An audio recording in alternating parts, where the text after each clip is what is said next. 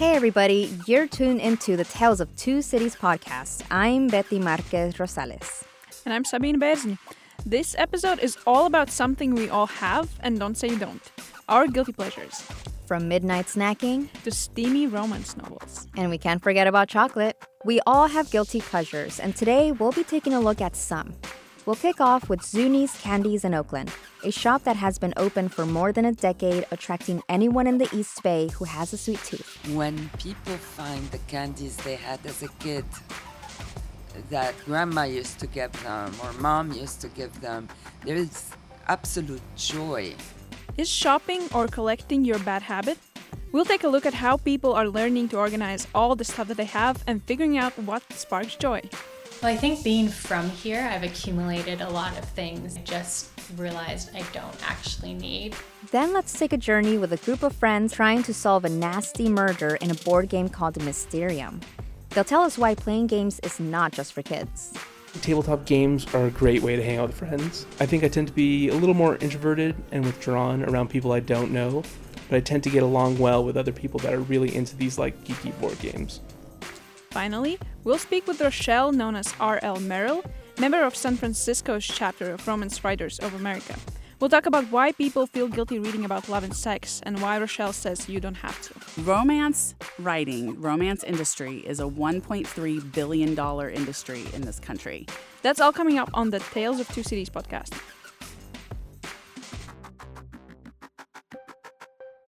Our first story takes us back to our childhood with one of the earliest, guiltiest pleasures you can possibly think of candy. Reporter Kaitlin Benz takes us to Oakland, where Zoonie's Candies have been selling candy like M&Ms and Pixy Stix for more than a decade.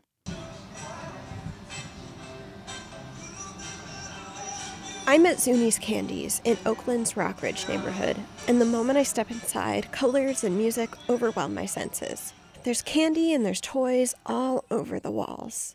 Shahrazad Juneblatt is the shop's owner, and she's very familiar with the temptation of being around sweet treats all day, every day.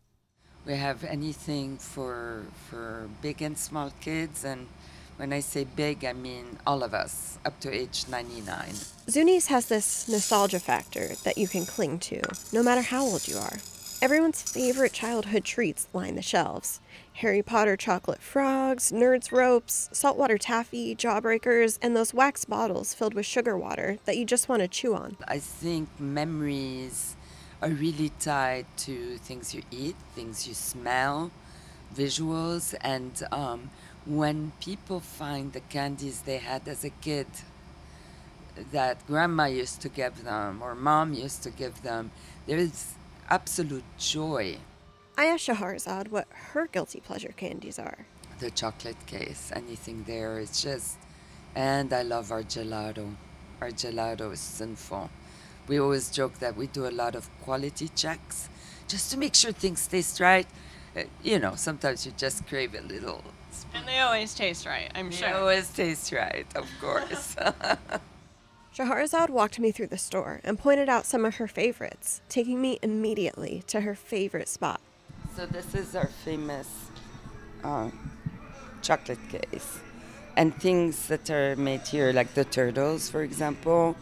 Um, it's very high quality ingredients, so it's not just a turtle; it's a turtle. It's gelato. It looks good. Do you have a favorite flavor? Yes, Copa Mista. It's uh, chocolate, chocolate, uh, vanilla, almond extract, and pistachio. I call it party in your mouth. And while a lot of the candy will bring back childhood memories, for some of it, maybe not so much. So this is more traditional, our chocolate rabbit, beautiful. Um, but we also will have, you know, like the clucking chicken that poops candy, that's all, that lays eggs. And then, of course, poop is in. I don't know what's up with that. We have a jumbo jelly poo and then we have our Trump section, of course. Yes, she just said the Trump section. I can't help but be fascinated by some of the 6,000 plus products on the shelves at Zoonie's. But Shahrazad says people do buy them, even if they're silly. What in the world?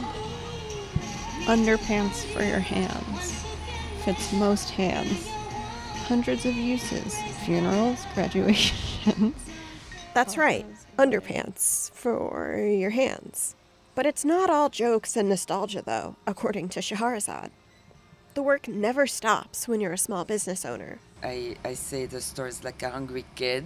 I never can feed it enough. People don't always realize small business means you're hands on all the time. And right now, with Christmas, Valentine's Day, and Easter all just weeks apart from one another, it's an extremely busy time to be a manager. So it's it's the holidays. We get very busy and we start to prepare months ahead. We order our Christmas things um, in the summer, and if you don't order, you don't get it. So you need to be on top of things, plan way ahead. So if your guilty pleasure is jelly bellies, pop rocks, or biting the heads off of chocolate rabbits, well, you're in luck. Stores like Zoonie's are full of them. And if your thing is jelly poop or mini underpants for your hands, well, you know where you can find that too. For the Tales of Two Cities, I'm Kaitlin Benz. Hey Betty, did you know that there are more than 64 storage facilities in Richmond and Oakland? That's a lot of space for all the old couches and boxes of books that people can't fit inside their homes. The scary part is that research done by the Self Storage Almanac in 2015 found that even people who have a big house are still renting extra space. In our next piece, reporter Yasmin Graeml shows us how some people in the East Bay are tackling that very common guilty pleasure having too much stuff. How much stuff do you have in your house? Can you fit all your clothes inside your wardrobes? What about your garage? Can you fit your car in? If not, maybe you are one of the thousand people in the East Bay who are getting hooked on KonMari. That's the organizing technique created by the Japanese author Marie Kondo. Her book is the number one New York Times bestseller, and she's the start of the new Netflix show, Tidying Up. The KonMari method consists of organizing by categories, going from clothes to books, papers, komono or small household objects like electronics or decoration, and finally sentimental items. Kondo say you need to hold every item and ask if it still brings you joy. If it doesn't, that means it's time to donate it. And when you are done, the bags of all your stuff end up here, in the Good Stuff secondhand store in Richmond. And everything is different. We hardly ever get duplicates and uh, that have been telling us. It doesn't bring me joy or i'm watching this program and i'm trying to you know i'll be back tomorrow with some more stuff. So i, know that people have been watching that. Beck, i kind of did the same thing. I was watching her and then started bringing well i've been bringing stuff. That's judy miller she and her team have been working the store for more than 20 years. She was surprised with how much stuff they have been getting since the show started around the new year a time when people resolved to get organized there was a lot of stuff coming in. It was just unbelievable. You know, is it a cause and effect with this method? Some of it, I would say, probably. Mm-hmm. The KonMari method can also help people who are going through life changing moments and want to begin a new, more organized phase of life. Those who are donating are over 30 maybe they've had children, they're donating, they're not going to have any more children, they donate their baby things, you know, then they're moving on to the next level. And a lot of people who go into retirement see they don't need so much, their kids don't want so much. Living with less stuff makes it easy to keep the house clean and organized. And having a space that brings you joy, as Marie Kondo would put on her TV show, can have an effect on the person's emotion and stress level, as explained by the PhD in psychologist and postdoc at UC Berkeley, Iris Stain. Having an organized space means that you're gonna spend much less time and energy looking for things because you already have an overview and know where your things are. Humans are very much affected by their physical environment. And a fresh, clean, and tidy environment simply feels better to be in compared to a shabby, disorganized, or dirty environment. Shoshana Gold moved into her first apartment by herself in Oakland and decided it was the perfect time to make sure she only had what she needs. Well, I think being from here, I've accumulated a lot of things I just realized I don't actually need.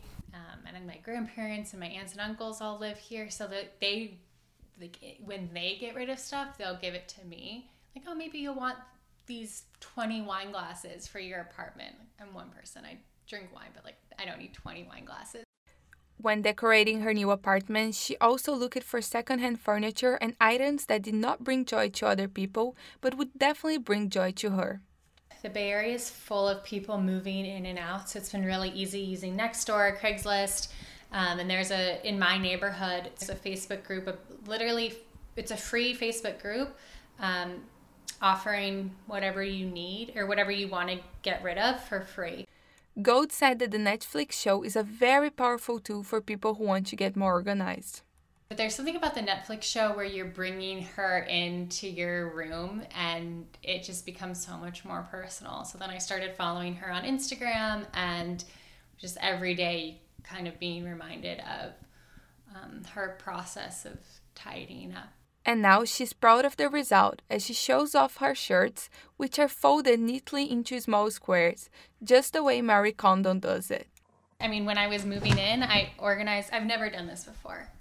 Literally ever. It looks so good. I'm so, I don't know how long it'll last for, but I was like, Marie would want me to fold my shirts like this. She'd be so proud. I'm Yasmin Graeml for Tales of Two Cities. Our music is called Sunny by Bensound. Games bring people together, and our last story shows how people can come together at any age to play.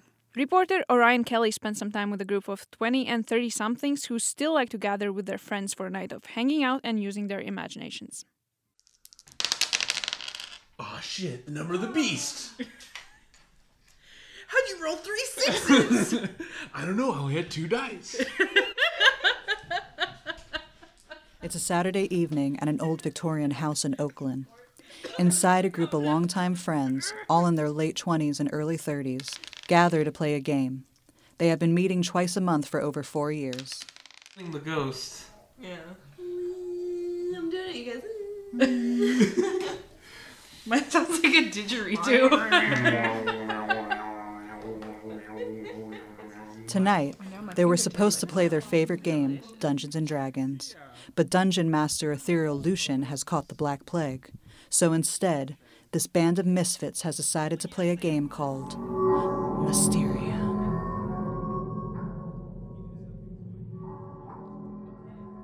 In the game, a group of investigators enter a haunted house.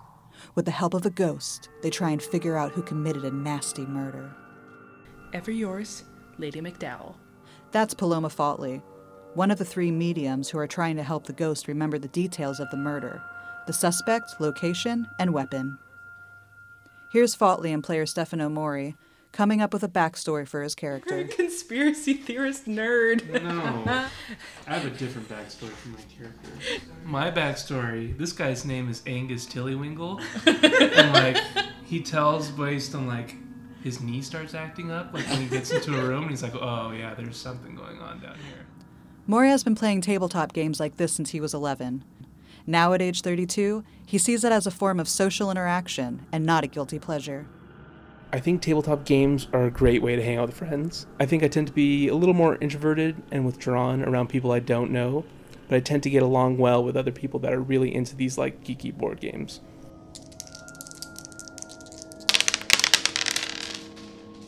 Each hour, the ghost gives clues to the mediums through a series of visions.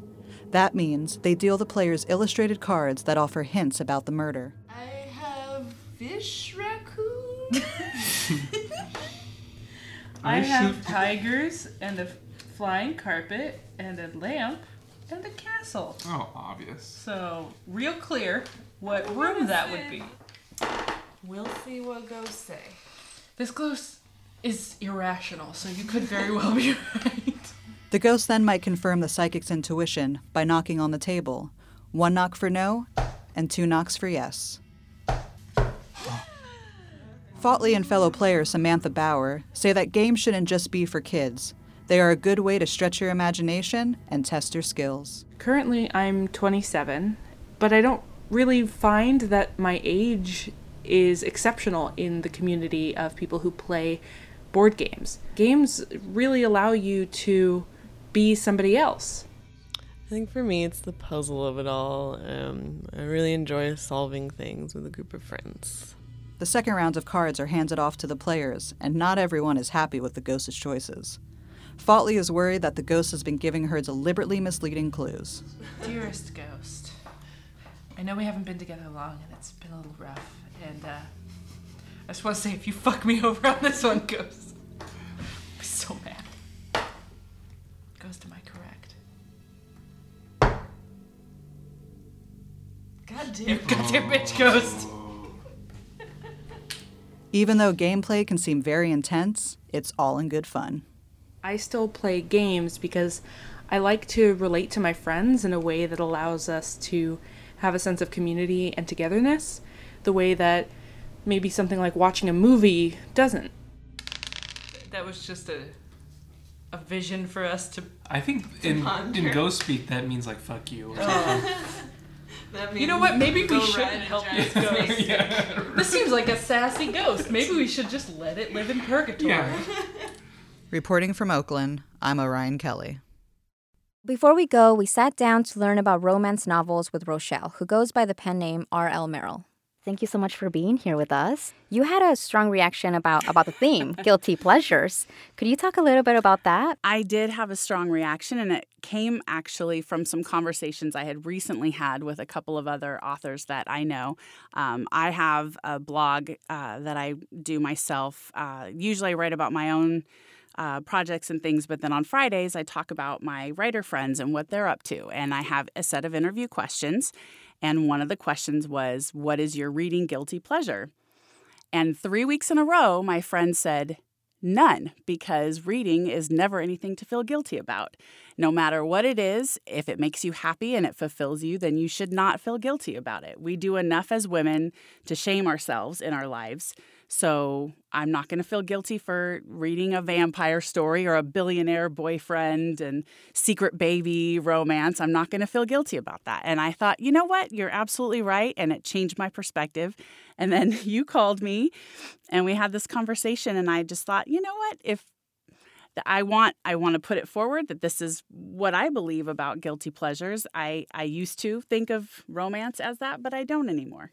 And do you think that comes from romance being seen often as something that's feminine and something that's not for men to read, and therefore it's something that you should feel guilty about? Do you think that has a lot to do with that? It has a lot to do with it not being valued because it is something that is considered trashy. It's considered uh, only about sex. But honestly, the writers that I know that write romance are some of the most brilliant authors. And it's really hard because you have to take a set of characters and put them through a horrible experience and somehow make everything work out. And there are rules that you follow, but it's not a formula. The basic structure of a romance is you have two protagonists who meet under some sort of circumstances and there's some there's chemistry there's some reason why they can't be together and usually they'll just get to the point where they might accept it and there's some sort of a dark moment and then there is a resolution. It's a regular story arc that you would have in any story um, but there are certain things that that the um, readers are looking for. Uh, they're looking for the chemistry the on-page chemistry the pacing to you know so that you're not spending you know five chapters of backstory of what happened to person A or person B. Have you ever uh, hidden the cover of your vampire romance novel on a train, or have you ever felt guilty about something that you're reading? Well, I used to. I used to feel guilty. I thought I'm an educated woman. I should only be reading literary fiction. Um, and then I got sick, very, very sick. And I was on disability for about six weeks with pneumonia. And um, my husband had just gotten a Kindle and he left it at home for me. And I started reading like a book every other day, a book every day, a couple of books a day, and it was wonderful to just have it. And uh, I was reading all the vampire romances, and once I got through all those, then I moved on to some of the other, the shifters, the werewolves, they're this and that, and and I just discovered a whole new world. I met a whole bunch of new friends online that were all reading the same things, and I started to write, and it just turned into something that I was doing every time I had time to sit down. I started writing and, and writing and writing. And after three years, I had a book. And then I was like, what do I do with it? And I had just met all of these people online who around 2011 was when things really blew up with e-readers and Kindle and Amazon and self-publishing and this was 2012 was when I finished and then I wrote another one and then another one and then another one and it just kind of kind of kept going from there and i met some amazing people online and um, there's a whole wonderful community of authors that are independently um, published themselves or with small press or with traditional press and it's a wonderful community and they we all encourage each other a lot of books that are referred to as classics of literature they also deal with romance they also deal with sex and uh, things that you write about in romance novels. So where do you think that distinction is? How come some of the books become romance novels that are seen as guilty pleasures and how come some of them are classics? There's everything from erotic romance which is very graphic on the page sex scenes to um, sweet romance, which is, again, here's another uh, aspect of the guilty pleasure. Um, we have a tendency to refer to romance books as being um, clean or erotic or or um, graphic, and a lot of people have stepped back and said, "Well, why would you call it clean versus you know, sweet or or wholesome or something like that because then you're saying that the other kind is bad. It's dirty because right. the opposite of clean mm-hmm. is dirty. And so another layer of guilt in there. Another layer of guilt. And you know, we you there's so much popular culture around sex anyway that um you know, why is it that romance novels are the ones that are looked down upon? And when we ourselves refer to something as clean, uh, it just it, it causes issues. And I want to point out, romance writing, romance industry is a 1.3 billion dollar industry in this country, and its majority is written by women, produced by women, edited by women. Um, but for a long time, men held, and, and in a lot of the traditionally published um, world, men hold the the the positions of dis- decision making about what gets published and what gets put out there. Agents for a long time. Uh, it was a lot of men that were in charge. The difference, I think, has to do with who the publisher is and how they market it. Because there are a lot of books that have romantic elements in it that have a happy ending and are not considered romance, they're considered literary fiction or women's fiction. Um, the, and the, the big difference between a romance novel and a book with romantic elements is a romance novel has to have a happily ever after or a happily for now. Why? Mm. Because you, when a reader picks up a romance novel, that's what they're expecting. That's the journey they want to take. They want to go through the mud and all the horrible, hard, sad, ugly cry moments, but at the end, they want to feel good. they want to have hope. And right now in this world, a lot of people really need hope. And so that's part of why so many people are writing romance and so many people are publishing romance because what else can you do when you don't have power over what's going on around you, but you can focus it into this this little place. Yeah, and you know, it's it's said that the descriptor guilty pleasures is it, it's inherently meant to demean women eh, for enjoying things especially young girls growing mm-hmm. up and figuring out what they like in life. Do you see that connection? We make little girls or feel guilty for wanting to read all the time, but those little girls are now growing up to become best-selling authors who are making a living writing, which is really really hard. Most authors I know have a day job, but there are some that are making it work and I, I think it's phenomenal. And I just wanted to point out that you found me through the San Francisco Area Romance Writers of America chapter.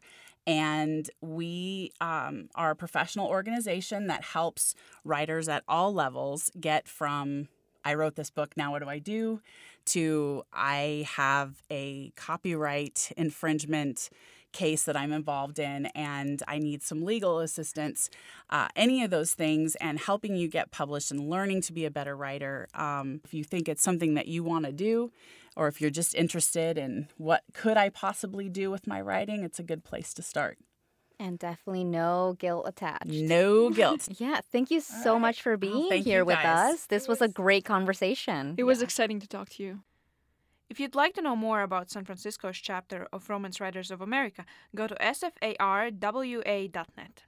So, Sabine, what's your guilty pleasure? People don't often peg me as a person who would watch an alien abduction documentaries. People are often wrong. I love them for all their trashiness. Uh, I know that it's not real, but it's just so entertaining. The way that they're edited, the way that people are interviewed and what they're saying, everything. I, I just love watching them.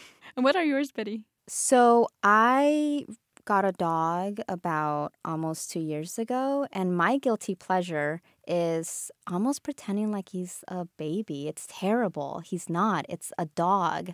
But I just love him so much. Maybe I'll start thinking like Rochelle and say, you know what? He brings me happiness, so I don't feel guilty so about true. It. So true. Those are such babies. There you go. That's it for this episode of Tales of Two Cities podcast. We hope you enjoyed learning about some of the guilty pleasures people have, and we're curious to know if you have any.